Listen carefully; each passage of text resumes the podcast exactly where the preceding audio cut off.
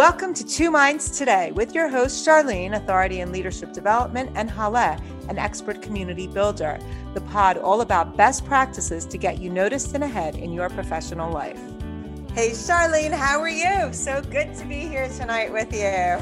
Good to be here tonight with you too on our new nighttime podcast schedule here.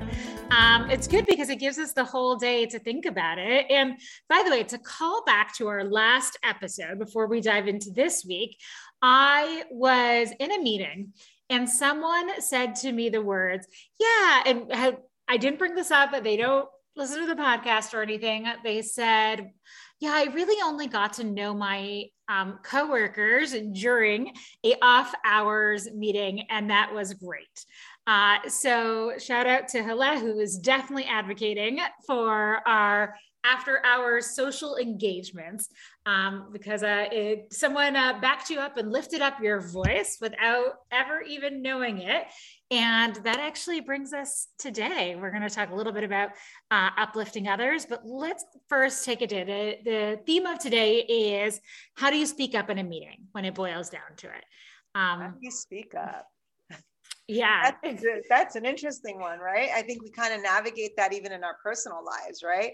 How do you speak 100%. up in conversations? How do you speak up when you see your family members? And then now, when you're talking about meetings and work, there's like a whole other level of importance attached to it because your livelihood, I think, on some level, like you worry about, oh, if I say this, if I say that, it's not only what they think about you and how everyone is considering uh, your viewpoint, it also shows whether or not you're adept is what you're doing.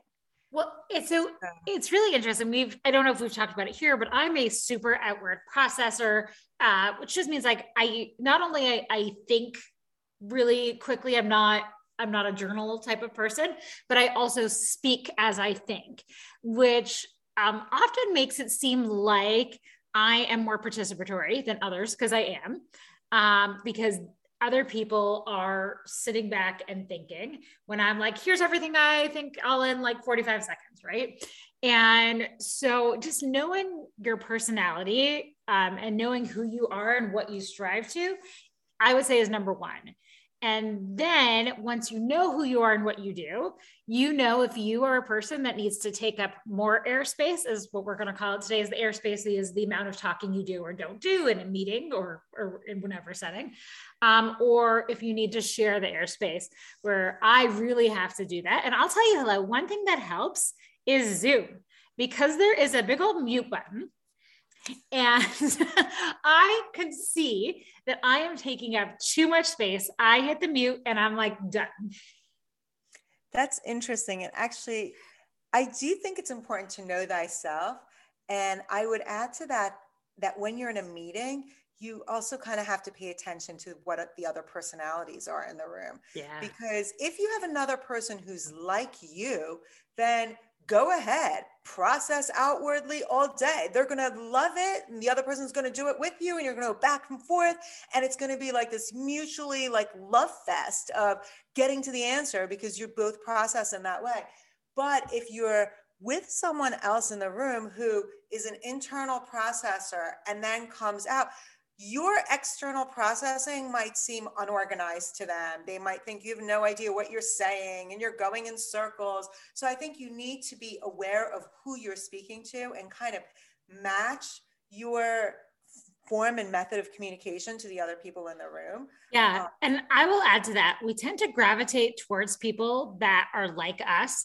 So if you're in a meeting with someone and they're super quiet, don't assume that they don't know what they're talking about or that they don't have thoughts. You know, if you're this quick processor, assume that they um, uh, like to think things through. Maybe they're perfectionists, right?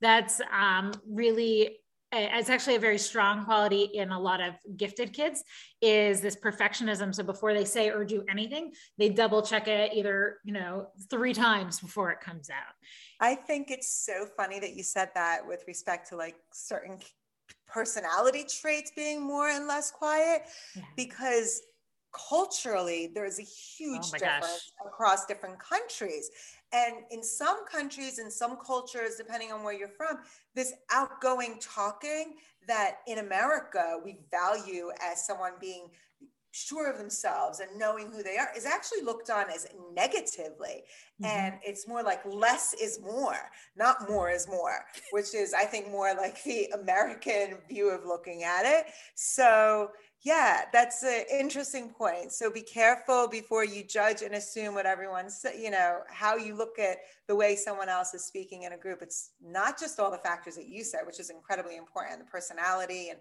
how people process and but also there's this cultural overlay. If you're dealing with people not from this country um, you're for sure going to have a different sense of the amount of time that it's appropriate to speak, the content of what is appropriate to say. how Um, loud you speak Yeah. and and then if you're using gestures i know um i i will say personally my little guy was told like he speaks too loudly with too much gestures and i was like that's kind of a cultural thing and by the way that's many cultures not just ours Oh, God, I Uh, have a story on that for you. yes please Okay. So when I first came to America, I was eight years old. And this is a story of when I was in seventh grade. Okay. So I came to America in third grade, and this is a story in seventh or eighth grade. So three, four years later. And um, I remember so clear, so clearly, I could even tell you where I was sitting and what was happening. Um, the kids in the group said to me, Are you even able to speak without your hands, Hala? And Oh I realized that I was constantly talking to my with my hands, and everyone would say, "Oh gosh, you're such a flirt." And believe me, I was not a flirt. But my idea of personal space was a lot smaller, and I was very touchy when I spoke with someone. I completely used my hands, which is very Mediterranean and Middle Eastern. And I didn't realize it. So they challenged me. Hala, try and speak without using your hands. So I actually physically sat on my hands in this group while I was trying to speak to everyone. And I couldn't do it. I had to get up and use my hands. I was like gesturing with my shoulders, doing everything. And it became a concerted effort. At that moment, I realized that, oh my gosh, this isn't right. This isn't how they do it here. And I really took a lot of effort to not speak with my hands so I could match the group dynamics of the conversations of everyone else because it was giving messages that I didn't want it to give. Um, and in that case, was being flirty at a time when you know. I I'll hold down the other side of maybe just not jump to conclusions on if somebody and allow for these cultural differences, right? So allow for you. And by the way, even outside culture, some people are more touchy and right. Honestly, I was the person that that like what's going to come out of COVID? I won't have to hug people anymore. I um, am pretty selective on my hugs, but everybody likes to hug me. So um, I was like, at least I won't have to hug people anymore. Uh, it's not true. Everyone's hugging him back in my face. Um, and I say that with love and I uh, and all of that. But I, I think people just have different personal preferences. Some people like love a hug and love to be that close distance. I know that um, I I just remember so vividly. I don't even remember what museum it was. There was dots on the floor of where different cultures stood when they spoke to each other. You know, where there was the, and America is is the the dots were the furthest apart, and um, so it's like this distance between people in what is is the cultural norm. Look, it's good to be aware of cultural norm, but it's also good to be aware of where different people are coming from. Um, and and not jump to like, oh, you're so flirty. Um, but that's crazy that you sat on your hands and you felt the need to change yourself so drastically. Well, look, the reality is when we're talking about, you know, meeting, like meeting conversations or having other discussions with people, you have to match the environment and the people that are in the room. And so, you know, I don't think of it as a, a, negative thing. I know like we're in the moment in time where everyone talks about how important it is to accept people from different cultures and accept each individual as who they are. And yes, that's beautiful and wonderful. And we really should st- all strive to be like that. The reality is, though, when you're an individual in a group setting, you have to match the, the majority environment of what is going on. Otherwise, you're just not going to be able to effectively communicate what you need to do. And the onus becomes on the person who's in the, minor- the minority voice. Not to say that everyone shouldn't try and understand the different communication styles. So when we're in a professional meeting space, you really, you know, the individual who wants to speak up needs to be aware of these dynamics if you want to be effectively heard by everyone else in the room. I agree. And I and I think it just goes back to exactly that. Knowing who's in the room, knowing what you're gonna say. And I, I actually, you know, kind of like like and don't like what your friends did to you. I like it as like a leadership tool technique, right? I like the idea of trying to be what you're not.